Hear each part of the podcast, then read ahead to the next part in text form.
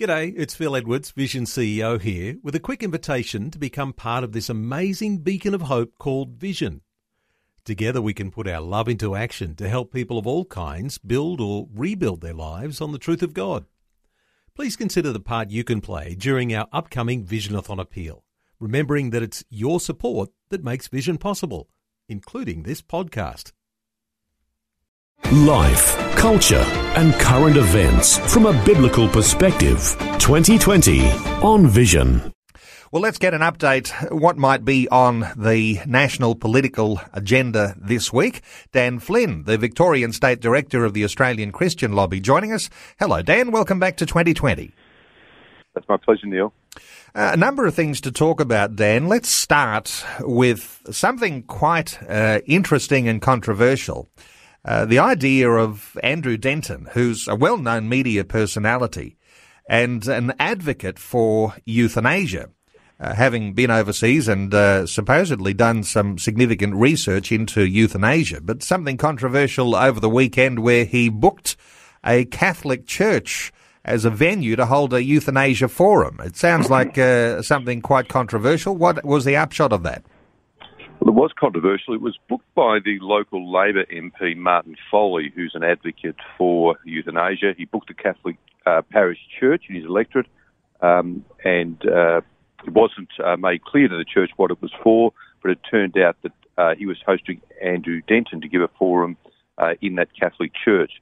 Now, in response, all the Catholic Church sought was to give equal billing to somebody who had equal status perhaps a palliative care doctor to share equal time with Andrew.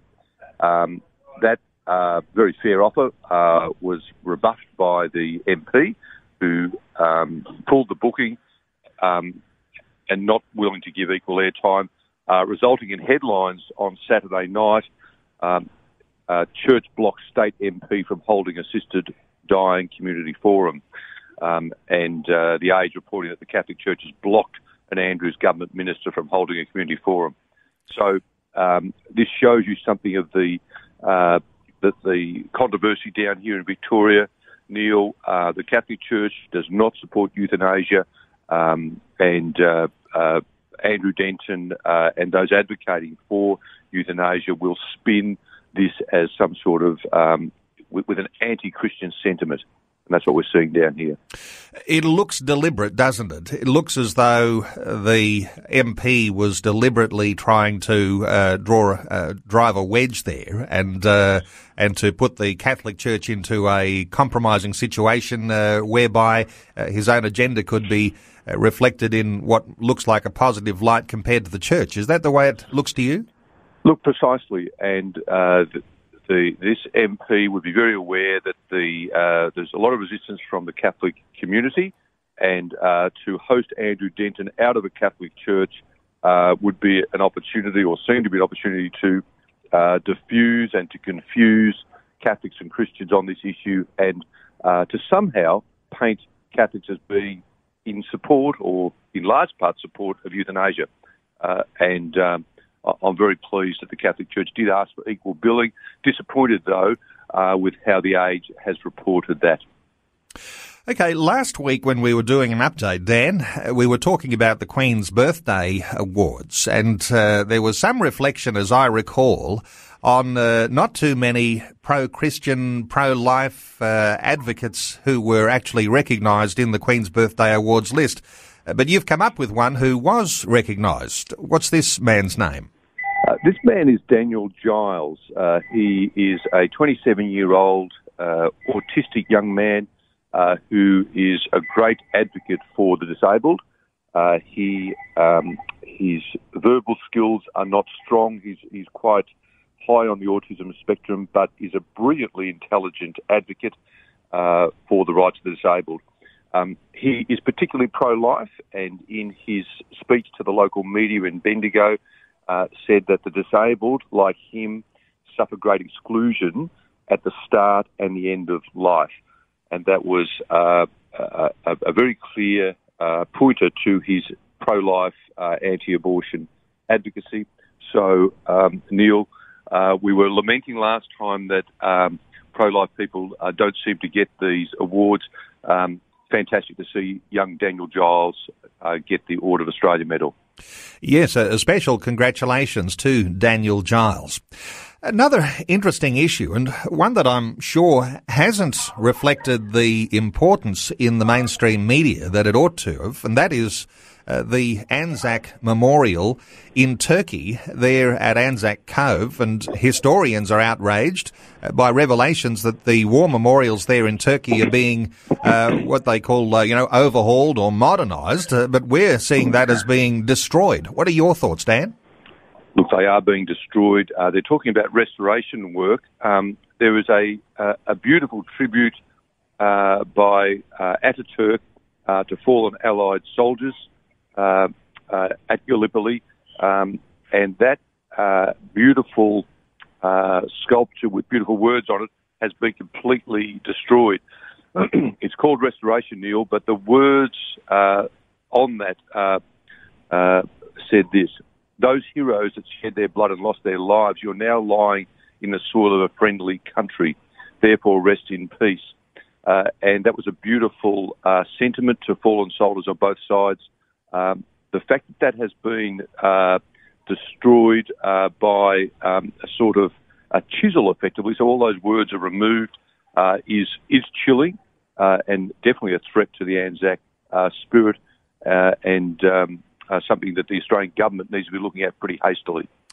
Well, as we know, Ataturk was a great champion of really what was a secular society that came out of uh, uh, the demise of the Ottoman Empire and uh, and changed the way that Turkey.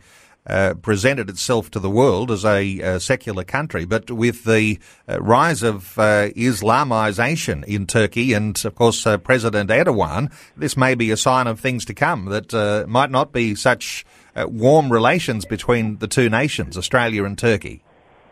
It's a, it'd be a concerning development uh, if these hardline radicals um, uh, have their sway. Uh, and uh, yes, we've, we've enjoyed a very uh, good relationship for such a good time. And, um, you know, those who gave their lives there and those, you, you, know, whose families are still affected by this um, must be deeply troubled, Neil. Yes, well, uh, when we hear those words about uh, our diggers uh, falling in a friendly country, we wouldn't want that to change at all, but uh, that appears to be what is happening. We'll be monitoring that along, of course, to see uh, what new developments might come from that. Another disturbing issue out of Canada. Uh, for your reflection, Dan. Uh, the consequences of same-sex marriage there. They've had same-sex marriage in Canada for over 10 years. Uh, but a disturbing development that threatens to take children from parents who don't agree with them changing their gender.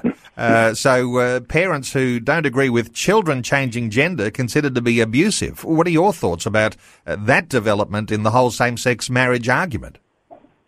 Well, I, I think it reveals that uh, those who say there are no consequences to same-sex same-sex marriage are wrong. Uh, that there are significant consequences, and here is one. So this law, which was passed last year, sorry, last month in May in Ontario by a vote of 63 to 23, makes it clear that if parents don't embrace the new gender of their child, uh, that that child uh, can be removed from the parents because the parents are engaged in child abuse. Um, now, that is chilling. We will definitely see that in Australia if same sex marriage passes. Uh, all the more reason why we should continue to um, resist same sex marriage in every way we can. And of course, uh, as I've heard before on this program with uh, various insights that come into uh, the discussion about same-sex marriage and in nations where it already is legalized, it's the school teachers that actually become the police. Uh, in this circumstance, and uh, school teachers on the lookout for those children that uh, aren't according to the political uh, correct agenda of uh, same-sex marriage that they're singled out in schools. Uh, that would be something to be on the lookout for, uh, wouldn't it, in, in, the years to come? Very much so, Neil. And teachers are under phenomenal pressure on this front uh, with notions of mandatory reporting.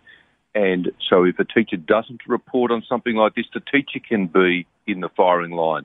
Uh, so teachers are very sensitive to their mandatory reporting requirement.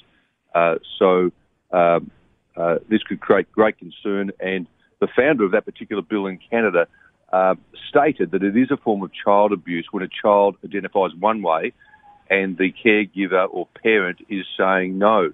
Um, now, you know, clearly a child identifying as a different gender is going to be apparent in a classroom. That gives rise to mandatory reporting obligations on a teacher.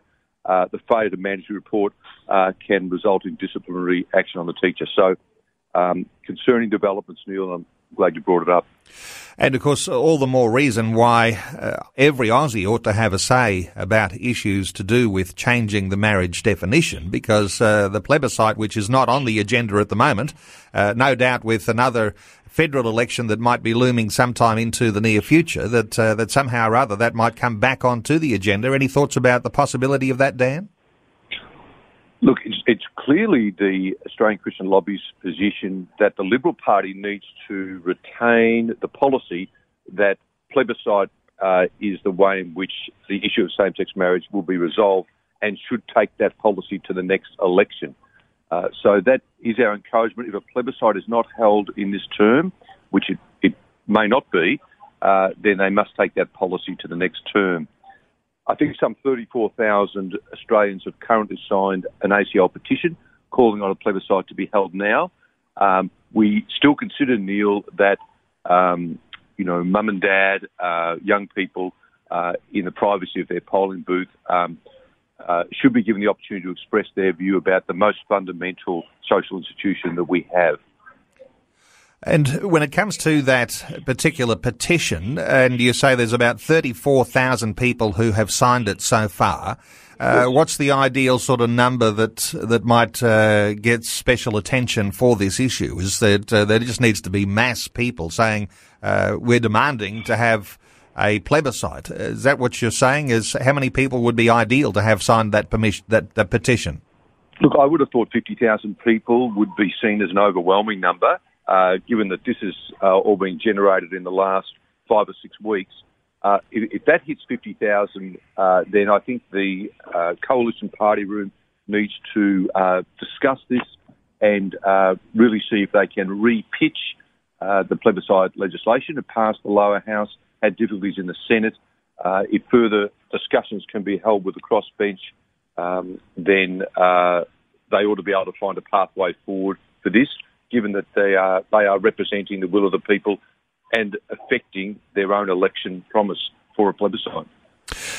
Well, we'll monitor that one along too, Dan, and uh, I imagine that there'll be a link on the Australian Christian Lobby website for people to find that petition that they could sign. So the yes, uh, acl.org.au, and there'll be a link there to that petition uh, to uh, to sign it. Thirty four thousand already have. Uh, yes. The need for a whole lot more signatures on there. So encouragement to go to the Australian Christian Lobby website. Dan Flynn, the Victorian State Director of the Australian Christian Lobby. Dan, great getting your insights once again. Thanks so much for taking some time to share those with us today on 2020. Thank you very much, Neil. Appreciate your time. Before you go, thanks for listening. There's lots more great audio on demand, or you can listen to us live at visionradio.org.au. And remember, Vision is listener supported. Your donation, large or small, will help us continue connecting faith to life for hundreds of thousands of people across Australia and around the world. Learn more or donate today at visionradio.org.au.